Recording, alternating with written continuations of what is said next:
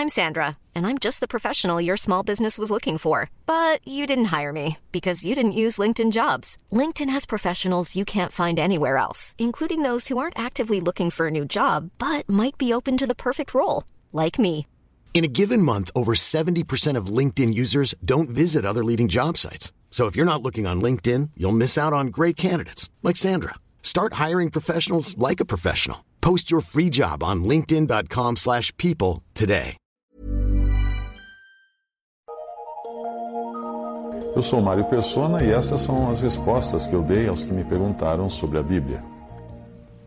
Você escreveu perguntando qual o problema de cristãos louvarem com instrumentos musicais. Eu acredito que um dos grandes erros da cristandade hoje é não entender as dispensações, isto é, as diferentes maneiras de Deus tratar com o homem ao longo das eras. Quando nós não entendemos isso, fazemos a maior confusão, tentando aplicar para hoje coisas que foram ditas a outras pessoas em outras épocas e lugares e para outras situações. Você viu que o Salmo 150 diz para adorarmos a Deus com instrumentos musicais. E aí você pergunta qual o problema de cristãos hoje se congregarem para adorar e louvar a Deus com instrumentos musicais.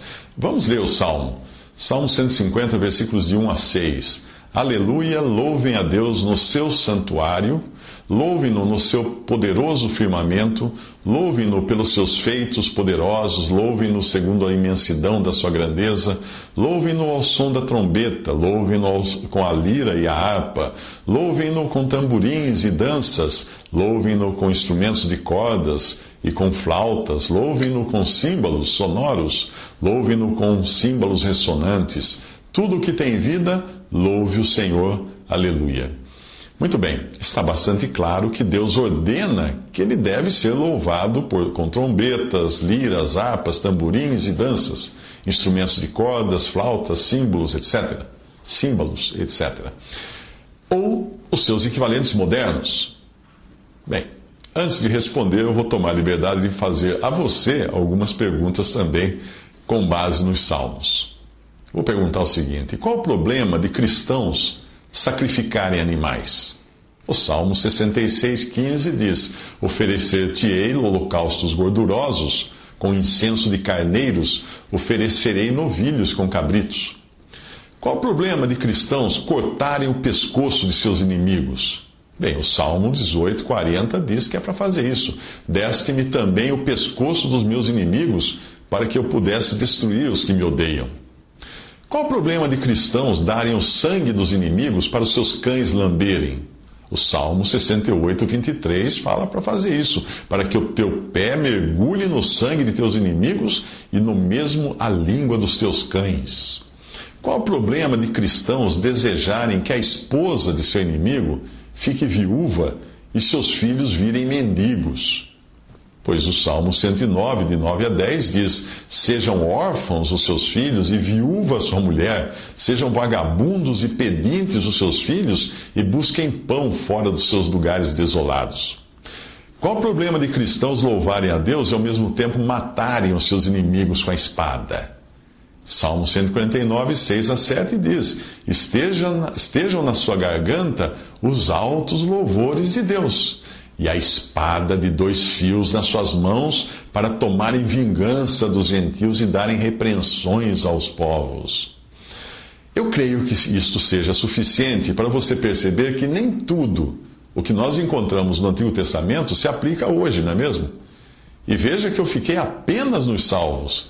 Se usasse o Antigo Testamento inteiro, iria perguntar também qual o problema de cristãos destruírem cidades inteiras com seus homens, mulheres e crianças, como fala em Deuteronômio 20, 16 a 17, ou qual o problema de cristãos apedrejarem adúlteros, como fala em Levítico 20, 10, ou qual o problema de um, mem um membro da família que praticasse ou assassinar, ou matar, um, apedrejar um membro da família que praticasse idolatria, como fala em Deuteronômio 13, de 6 a 11, ou matar, ou proibir, problema, qual seria o problema? Proibir, proibir seus irmãos de criarem cavalos, como ordena Deuteronômio 17, 16. Afinal, tudo isso está na Bíblia. E acaso nós não deveríamos seguir a Bíblia? A questão é que temos hoje não apenas as instruções que o próprio Senhor Jesus deu nos evangelhos em relação à lei mosaica, quando disse coisas do tipo: Ouvistes o que foi dito, eu, porém, vos digo, etc, etc, mostrando assim que as coisas mudariam a partir dali. Mesmo assim, os evangelhos são, em grande parte, para um tempo de transição. E ainda estão, os evangelhos, os quatro evangelhos, ainda estão nos tempos do Antigo Testamento. Porque ali nós temos um templo, nós temos sacerdotes, sacrifícios de animais, etc. E ali Jesus até mesmo incentivava as pessoas a fazerem tais coisas.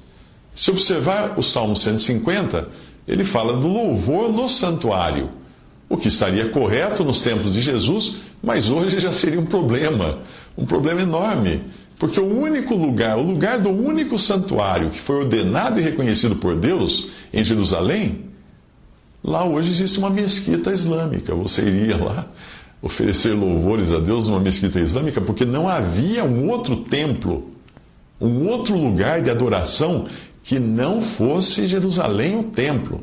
Qualquer outro lugar não seria autorizado por Deus. Deus amaldiçoaria qualquer um que tentasse oferecer sacrifícios em outros lugares que não fosse o templo de Jerusalém. Quando um cristão tenta utilizar o Antigo Testamento como padrão para a adoração cristã, ele está vivendo fora da sua época e do seu lugar. Eu gostei de uma história que eu ouvi de uma família que durante anos teve uma empregada que acordava todos os dias às seis da manhã, preparava a roupa que as crianças iriam vestir, o café de cada um, etc. Deixava tudo pronto. Depois de anos, o patrão, o, o patrão voltou a contratar a empregada que tinha ficado muito tempo, muito tempo sem trabalhar naquela casa. Ela chegou toda animada, dizendo que nem precisava explicar o que fazer porque no dia seguinte ela iria acordar todo mundo às seis da manhã, preparar as roupas, fazer café, etc, etc. Mas aí o patrão explicou que não era mais assim. As crianças tinham crescido, agora elas se viravam sozinhas, agora elas estudavam à tarde, não precisavam acordar tão cedo, o patrão tinha parado de trabalhar fora, pois agora era investidor na Bolsa de Valores, ele não queria ser acordado às seis da manhã. A família era a mesma, mas as condições mudaram e seus membros já não deviam ser tratados pela empregada como ela fazia no passado. A velha maneira serviu para o passado, mas já não servia agora. E só traria de sabores se a empregada quisesse aplicar suas velhas práticas. No Evangelho, o próprio Senhor deu uma dica de como seriam radicais as mudanças quando ele ensinou a mulher samaritana. Preste atenção. Em João 4, 21 a 24. Disse-lhe Jesus: Mulher, creme que a hora vem em que nem neste monte, nem em Jerusalém adorareis o Pai. Vós adorais o que não sabeis, nós adoramos o que sabemos, porque a salvação vem dos judeus. Mas a hora vem, e agora é, em que os verdadeiros adoradores adorarão o Pai em espírito e em verdade, porque o Pai procura tais que assim o adorem. Deus é espírito, e importa que os que o adoram o adorem em espírito e em verdade. Em Mateus 16, 18, o Senhor disse: Edificarei a minha igreja, com o verbo no futuro, indicando que ela não existia no Antigo Testamento e nem mesmo ali nos dias dos evangelhos. Então, nós vemos a criação da igreja em Atos 2. E como as coisas mudam radicalmente quando Deus revela a Paulo e também aos outros santos apóstolos e profetas da igreja o segredo ou mistério que tinha ficado oculto de todos os profetas do Antigo Testamento. Uma nova dispensação ou maneira de Deus tratar com os homens se iniciava ali em Atos capítulo 2. Em Efésios 3, de 2 a 5, ele explica: Se é que tendes ouvido a dispensação da graça de Deus, que para convosco me foi, me foi dada. Paulo está escrevendo isso. Como me foi este mistério manifestado pela revelação, como antes um pouco vos escrevi. Por isso, quando ledes, podeis perceber a minha compreensão do mistério de Cristo, o qual noutros séculos não foi manifestado aos filhos dos homens como agora tem sido revelado pelo Espírito aos seus santos apóstolos e profetas. Profetas aqui, obviamente, da igreja, os profetas do tempo da igreja. A partir de então, as coisas do Antigo Testamento passaram a servir de princípios para os cristãos, mas não de leis ou regras, além, além também de servirem como figuras, sombras e tipos das coisas que haviam de vir. Romanos 15, 4 diz que tudo o que dantes foi escrito, para o nosso ensino foi escrito, para que pela paciência e consolação das Escrituras tenhamos esperança. 1 Coríntios 10, 6 diz: E estas coisas foram-nos feitas em figura, ele referindo-se ao Antigo Testamento, para que não cobicemos as coisas más como eles cobiçaram. Hebreus 9, 24, porque Cristo não entrou num santuário feito por mãos, figura do verdadeiro, aquele lá de, de, de, Jerusalém, figura do verdadeiro, porém entrou no mesmo céu, para agora comparecer por nós perante a face de Deus. Quando os primeiros cristãos ficaram em dúvida se os gentios convertidos deviam guardar os preceitos da lei, como a circuncisão e aqueles relativos à alimentação, o Espírito Santo resumiu tudo em, poucas palavras. Atos 15, 28 a 29. Na verdade, pareceu bem ao Espírito Santo e a nós não vos impor mais encargo algum, senão essas coisas necessárias, que vos abstenhais das coisas sacrificadas aos ídolos, e do sangue e da carne sufocada, e da prostituição, das quais coisas bem fazeis se vos guardardes.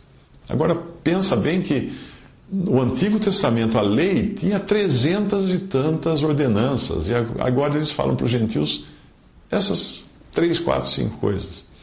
Colossenses 2, de 16 a 17. Portanto, ninguém vos julgue pelo comer ou pelo beber, ou por causa dos dias de festa, ou da lua nova, ou dos sábados, que são sombras das coisas futuras mas o corpo é de Cristo. Até mesmo o sábado era uma sombra de coisa futura. Era um mandamento lá atrás, na lei, mas, mas agora são sombras de coisas futuras.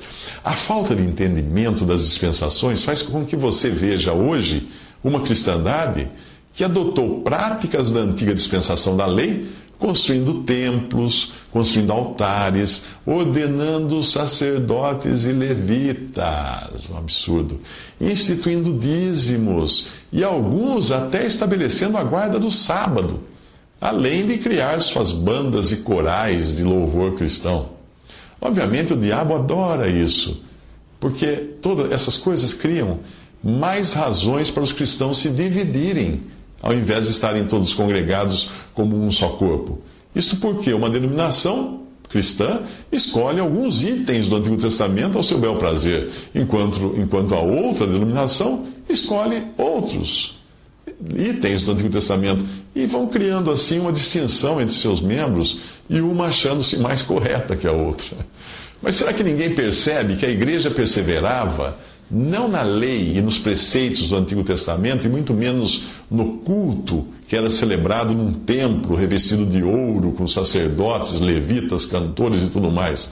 Será que não percebe que eles perseveravam na doutrina dos apóstolos? Atos 2,42 diz: E perseveravam na doutrina dos apóstolos, e na comunhão, e no partir do pão, e nas orações. A doutrina dos apóstolos não é encontrada no Antigo Testamento, porque os apóstolos, obviamente, não existiam lá, mas é encontrada nas epístolas endereçadas às igrejas e algumas também endereçadas a indivíduos. Portanto, na atual dispensação, o Espírito Santo fez provisão de tudo o que necessitamos para andar como cristãos e para congregarmos como cristãos. E os instrumentos musicais?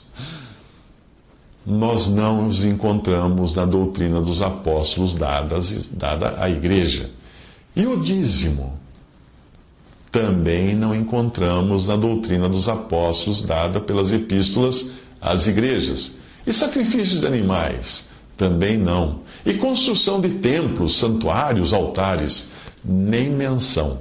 Apedrejamento de adúlteros? Nem pensar. Danças? Pode esquecer cortar o pescoço dos inimigos. Já era. Tudo isso fazia muito sentido na velha casa ou maneira de Deus lidar com o homem. Mas na nova, as condições são diferentes.